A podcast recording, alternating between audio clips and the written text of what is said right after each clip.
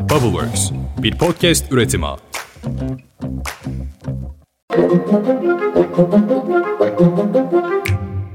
Günaydın. Bugün iki Mayıs iki bin yirmi üç. Ben Özlem Gürses, Bubbleworks Media ve Pusholder'la birlikte hazırladığımız beş dakikada dünya gündemine hepiniz hoş geldiniz. Ankara günlerim bitti. Evimde kedilerimleyim çok şükür. Allah'ım ne gerildim ne gerildim yine. Ne seçimmiş arkadaş. Kaldı on bir gün. Ha gayret.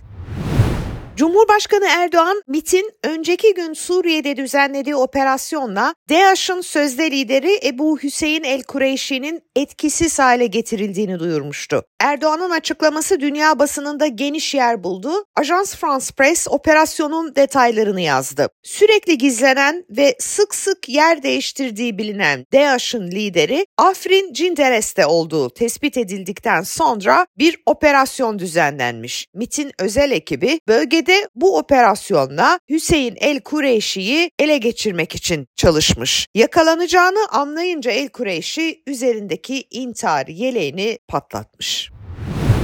Dün bir Mayıs'tı. Bütün dünyada coşkuyla kutlanan işçi ve emekçinin bayramı bizde yine itiş kakış, arbede ve polis müdahalesiyle geçti. Tamam tamam göz altını geç. Taksim'de sabah saatlerinde bir Mayıs'ı kutlamak için bir araya gelen İnşaat-İş ve Enerji Sen üyeleri Divan Otel önünde polis tarafından gözaltına alındı. Halkın Kurtuluş Partisi H K P üyeleri de Beşiktaş'tan Taksim'e çıkmak isterken polis müdahalesiyle karşılaştı. Onlarca H K P üyesi gözaltına alındı.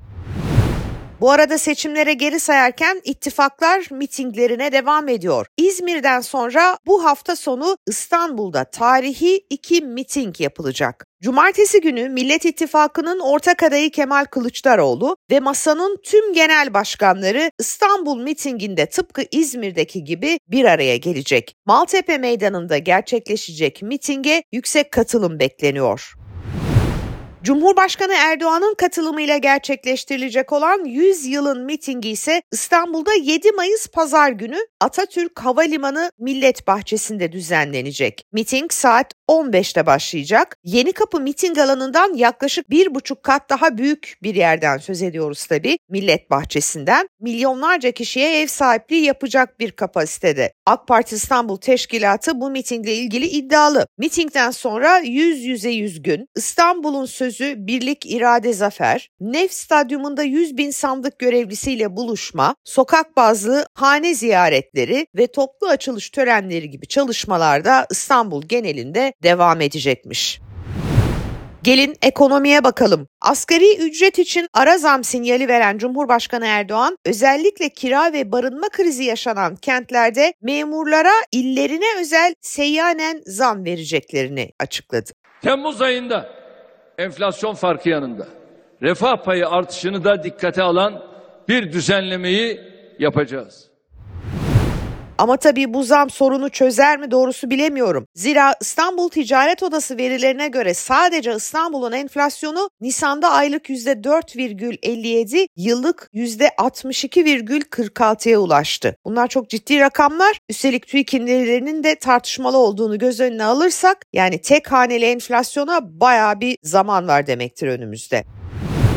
Gıdada mesela fiyatlar tutulamıyor. Üreticide iki virgül beş lira olan limon markette on altı virgül seksen dört TL'ye satılıyor. Nisan ayında üretici ile market arasında en fazla fiyat farkının yüzde beş yüz yetmiş üç virgül altı ile limonda görüldüğü ortaya çıktı. Limondaki bu fiyat artışını yüzde iki yüz altmış bir virgül iki ile elma, yüzde iki yüz dokuz virgül sekiz ile kuru üzüm, yüzde yüz seksen bir ile kuru incir takip etti.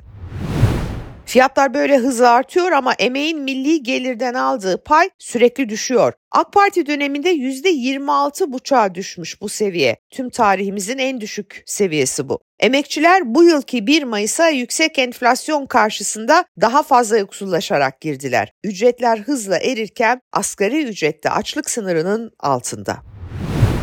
Ankara'da dikkat, attığın oy Mehmetçiğe kurşun olmasın yazılı provokatif afişler asılmaya başlanmıştı. Şöyle bir yüz düşünün, yarısı Kılıçdaroğlu, yarısı Selahattin Demirtaş, üzerinde de attığın oy Mehmetçiğe kurşun olmasın yazıyor. Çok provokatif afişler tabii bunlar. Bunları indiriyor C H P Gençlik Kolları. C H P Sincan Gençlik Kolları Başkanı Osman Çağatay Ayrıçal bu afişleri indirirken saldırıya uğradı. Bildiğiniz ağzını burnunu kırmışlar çocuğun. C H P Ankara İl Gençlik Kolları Başkanı Tolga Turgut da saldırının azmettiricisinin Melih Gökçek olduğunu ileri sürdü. Benzer afişler hatırlayalım İstanbul'da da asılmış. C H P İl Başkanı Canan Kaftancıoğlu büyük tepki göstermiş ve yargı süreci başlatmıştı. İYİ Parti Genel Başkanı Meral Akşener dün akşam katıldığı bir canlı televizyon programında iktidarın İmralı'ya yani APO'ya bir yargı mensubunu gönderdiğini anlattı. Yargıdan birini gönderdiler. Hah böyle söyleyeyim. İsmini değiştirerek gitti. Dolayısıyla anladığım kadarıyla yazılı şimdi basına yansıyan kısmı doğru olabilir. Yani o açığa çıktı. Orada yani destek talep etmişler. O da sonradan inkar ediyorsunuz yazıya dökülmesi lazım denmiş. Bu iddia geçen hafta boyunca birçok isim tarafından da dile getirilmişti hatırlayın. AK Parti sözcüsü İbrahim Kalın da bu görüşmeyi yalanlamıştı. Akşener son mitinglerinde Kemal Kılıçdaroğlu isminin artık alkış aldığını da açıkladı. Bizim sadece kendimizin yaptığı miting ya da toplantılarda Kemal Bey'in adını e, andığımız zaman büyük alkış kopuyor. Tam onu soracaktım Alıştılar. ben.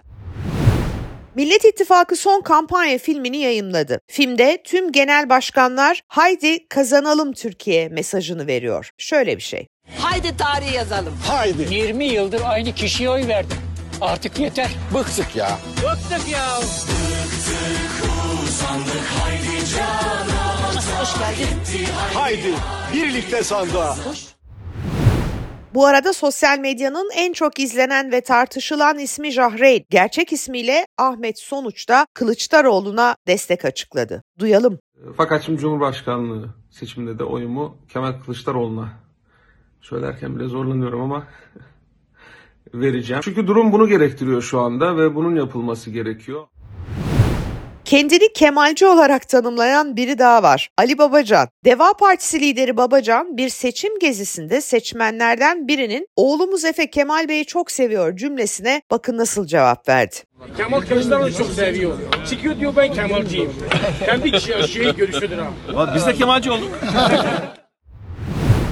Eski Halkbank Genel Müdür Yardımcısı ve Borsa İstanbul Genel Müdürü Hakan Atilla dün havalimanında pasaportuna el konduğunu ve karakola götürüldüğünü duyurdu. Atilla Instagram hesabından yaptığı paylaşımda ailemle Kıbrıs'a gitmek isterken alanda pasaportuna el konmak isteniyor, çıkış yasağı tebliğ edilmek üzere karakola götürülüyorsun diye yazdı. Kararın sebebinin belli olmadığını belirten Hakan Atilla diğer paylaşımında da tepkisini ülkemize yıllarca hizmet ettik, onu el üstünde tuttuk, savunduk, koruduk. Karşılığında gördüğümüz muamele alanlarda alıkonma. Keser döner, sap döner, gün gelir hesap döner diyerek dile getirdi. Üzücü tabii. Hakan Atilla ile konuştum. Kendisiyle Türkiye'deki ilk röportajları yapmış olan gazetecilerden biriyim ben. Aradım kendisini dedim, sordum yani bu karar hangi gerekçeyle verilmiş, yurtdışı çıkış yasağı, kim aldırmış bu kararı? Hiçbir sorunun yanıtı yok kendisinde. Kendisi de bilmiyormuş pasaportunda böyle bir engel olduğunu. Pasaport polisine sorduğunda nüfus dairesine başvuruda bulunun, bizi ilgilendirmez demiş polis. Avukatı bugün başvuruda bulunacak. Bakalım ortaya çıkacak yani karar hangi tarihte ve ne gerekçeyle alınmış. Tuhaf tuhaf işler.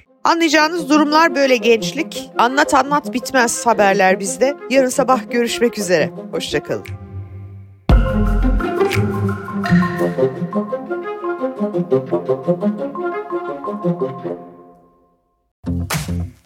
Bubbleworks bir podcast üretimi.